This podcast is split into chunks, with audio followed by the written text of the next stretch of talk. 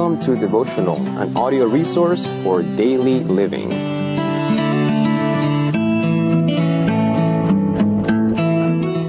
My name is Ariel, and I am your host for Devotional, and this is episode 4.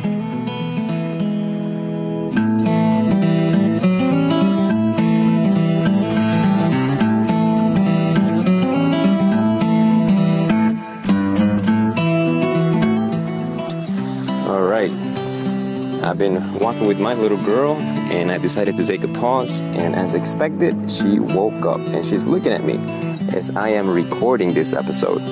So I'm not to stop. Let's see what happens.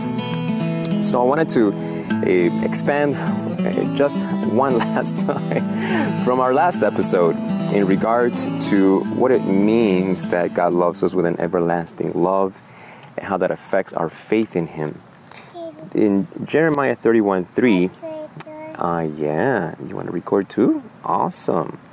In Jeremiah 31 3, we read God saying to us, For I have loved you with an everlasting love. Therefore, with loving kindness, I have loved you.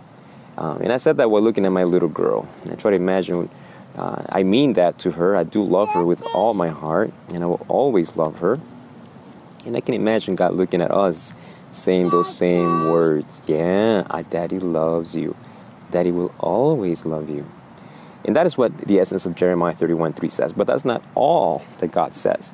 I believe God there mentions the experience that you and I are talking about, the experience of uh, transition.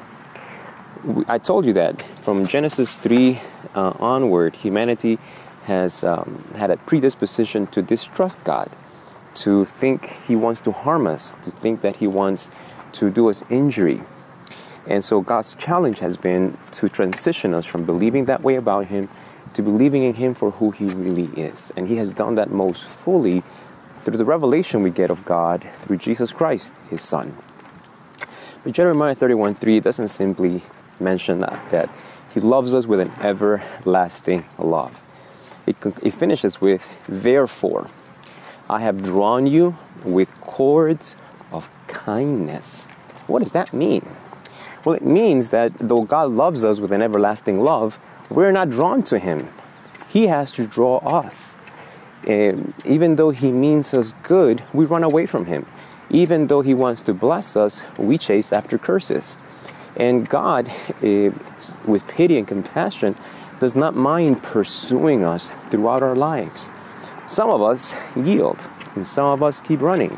Some of us may still be running. But as far as you can run, I can tell you, you will not be able to outrun God. He is uh, he compares himself when when Jesus spoke of himself and tried to give us a point of reference. He called himself the Good Shepherd that will go after one sheep that has gone astray. One is valuable. He doesn't say, "Well, I have 99% of my herd." One matters you matter. And for God, you matter enough to say, I have loved you with an everlasting love, but I know that that will not be sufficient. It is not sufficient that I love you. You have a condition in which everything you see in your life you interpret as me punishing you. When bad things happen to us, our automatic response is, well, it's because I've done something bad. It's catching up to me. It's the karma. Well, karma has nothing to do with the gospel. It has it is incompatible with grace. Um, and what God does is reveal to us the days that we begin to wake up with a desire for something better than we have, an inexpressible longing for something that is lacking in our lives, and we can't quite put our finger on it. We may be having a handsome person next to us, a pretty person next to us, and all of a sudden that is just not satisfying like we thought it would be. And achieving the professional position, you begin to realize that the people at the top are just as miserable at the top, at the, at the bottom, and all they can do is just have more money to mask it. But that's it.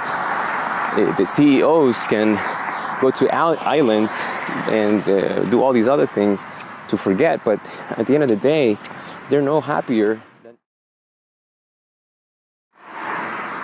They're no happier than you and I. So when God looks at humanity, he, he acts.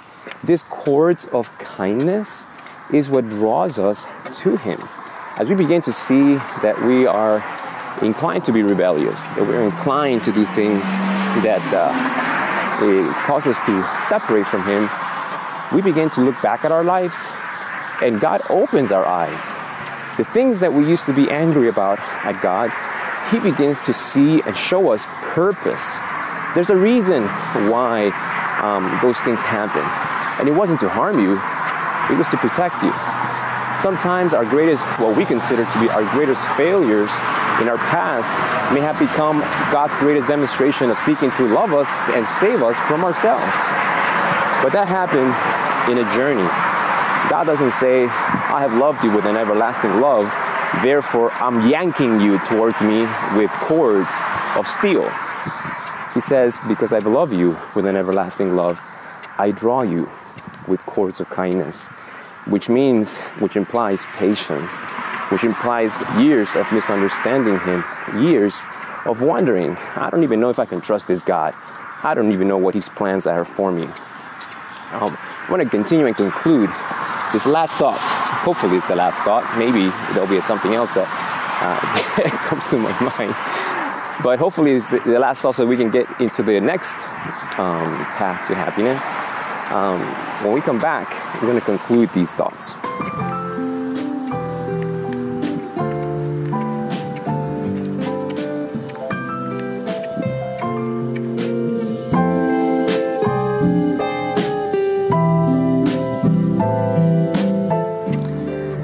There's a verse in the Bible that is very special to me special because a very special person used to read it and share it with me. And for many years, it really didn't mean much to me. It's found in Jeremiah chapter 29, verse 11.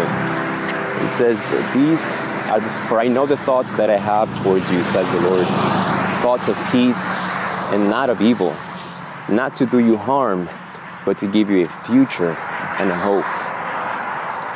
Uh, my good friend Robert Smith, and a loving uh, people that knew him affectionately would call him Bubba, uh, who was my youth leader. He would pray that he would uh, inter- interweave that that verse into his prayers for me, saying, "Lord, you know, I know you have plans for Ariel." And this is during a time in my life where I, I was at some of my lowest points in regards to purpose. I was just living for the moment. My paychecks would evaporate because I was like, future what future? It's right now. Um, I don't even know if I'm going to have a future. Well, uh, Bob kept presenting that verse to me, and uh, it became one of those anchor points for me now as I look back. That God has plans, and His plans are for our good, not to harm us, but to give us a future and a hope. And I want you to think about that today as you may think your life is just one round of meaningless, repetitive monotony, God has plans for you. Plans that extend beyond your job, beyond your social status. There's a higher calling for your life, and God wants you to know it. God wants you to know and discover what that plan is for your life. And you will discover that as you discover Him.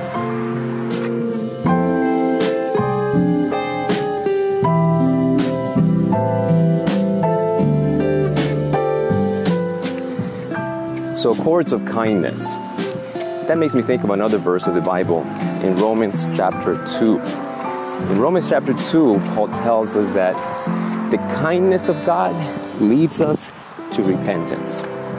The kindness of God leads us to repentance. And so now we're going to spend a little bit of time with that word repentance. Many of us may have heard, if we've gone to a Christian church, may have heard at least one sermon on repentance and uh, some of some of those sermons may have scared the heebie-jeebies out of us. Some of those sermons may have made us angry, and yet some of those sermons may have pierced us, and we have not understood why. Uh, why do we feel that way? What is repentance? Is repentance God asking us to grovel in the ground, saying, "I'm sorry, I'm sorry, I'm sorry"? What is repentance? Like I said, when it came to faith, repentance is also part of the package called grace, which means that repentance also is a gift from God. Can you believe that? all the good things that we need, God has made provision through His grace. And we already discovered that grace is everything that God has done for us summarized in the death of Christ at the cross. It is because of that event, because of that sacrifice, that all of these essential, vital gifts for our spiritual life are being made available to us. And repentance is one of them. The Bible is clear. You can read about this in uh, this book called Acts. It's in the New Testament, chapter 5. How God gives repentance. He gave repentance to Israel. He gives repentance to you and I. And well, in again, I've been talking to you guys about the Greek dictionary of the New Testament. I also have a Old Testament dictionary of Hebrew because the Old Testament was written in Hebrew and some parts in Aramaic. The word repentance in Hebrew is very simple to understand. Uh, repentance in Hebrew is actually just shuv, that's how you say it. What it means to turn around. That's it. Repentance means to change the direction you're going in. And it was a, a visual representation, not of you know you changing your physical path, but your inward path, the direction in which your life was going. Now, if you put that together with Jeremiah chapter 31, verse 3, where God says that He has loved you with an everlasting love, therefore, with cords of kindness, He is drawing you. That means that there's tension and a change. I am going in a direction opposite of God. And God, through cords of kindness, is seeking to change, to cause me to turn in the way that I am going. So God doesn't lead us to repentance with a big bat. God doesn't lead us to repentance with threats of punishment. He doesn't lead us to repentance or seeking to have us accept His salvation by painting gruesome, grimly, grimly pictures of hell. We'll talk about that in some other episodes as well. What God seeks to use to lead us to repent, to change in the direction in which we're going, is His kindness, His patience, His compassion. Those are the things God wants to use to reveal to us and produce in us repentance. How can we define repentance? If we were to look, use a spiritual magnifying glass, what does that experience look like in life? Well, different people may experience it in different ways, but the, the essence of it is the same. Repentance, at the, at the core, uh, how it causes us to change direction, it has to do with coming to a, a intentional spiritual revelation seeing God as if for the first time for who He really is. And that happens when you spend time thinking about what God has done for you through His Son Jesus at the cross. That is the reference point, the highest revelation of God's kindness towards us. We were throwing our fists at His face. We were pulling at the beard, ripping and causing pain and anguish. We were spitting in his face. We were mocking him, deriding him. Isaiah 53 tells us that we didn't see anything attractive, anything that we would desire. God had nothing we wanted. When God manifested himself in the flesh, we manifested hatred towards him. Our deep distrust, our deep uh, rejection of him uh, through our misunderstanding of who, who he is led us to treat him as our worst enemy. And yet, how did God respond to that treatment? How did God respond towards us? He would pray, Father, forgive them because they don't know what they're doing. God is telling us that when we were hurting Him, He was thinking about our eternal destiny. He was not condemning us while we were seeking to take his life. That is the kindness that God seeks to reveal to you and I. And it is when that kindness begins to be driven home, and we'll speak a little bit more about the, the person of the Godhead that does this. His name is the Holy Spirit. That's how the Bible uh, describes uh, this uh, uh, person of the Godhead. When the Holy Spirit begins to bring these truths home, when our spiritual eyes begin to open up and we begin to see the truth and the beauty of God as revealed through His Son at the cross, we begin to recognize we are being drawn. I'm being attracted to. Jesus in John chapter 3 said that if He was lifted up, He would draw all men, all humanity to Himself. There's something beautiful and attractive about the love of God, the self sacrificing, humble love of God. Jeremiah 31 3, we read in the last episode, episode 3.5, that it is with cords of kindness that God seeks to draw us so that we could take a glimpse. If we could just give God a chance to explain and reveal Himself, this everlasting love to us, if we would just get a glimpse, it will begin to affect our feet. The direction of our lives will be affected by a revelation of God's everlasting love for you.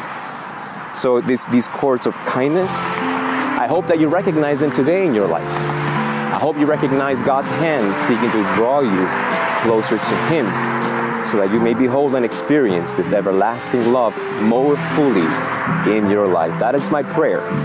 Have a blessed day.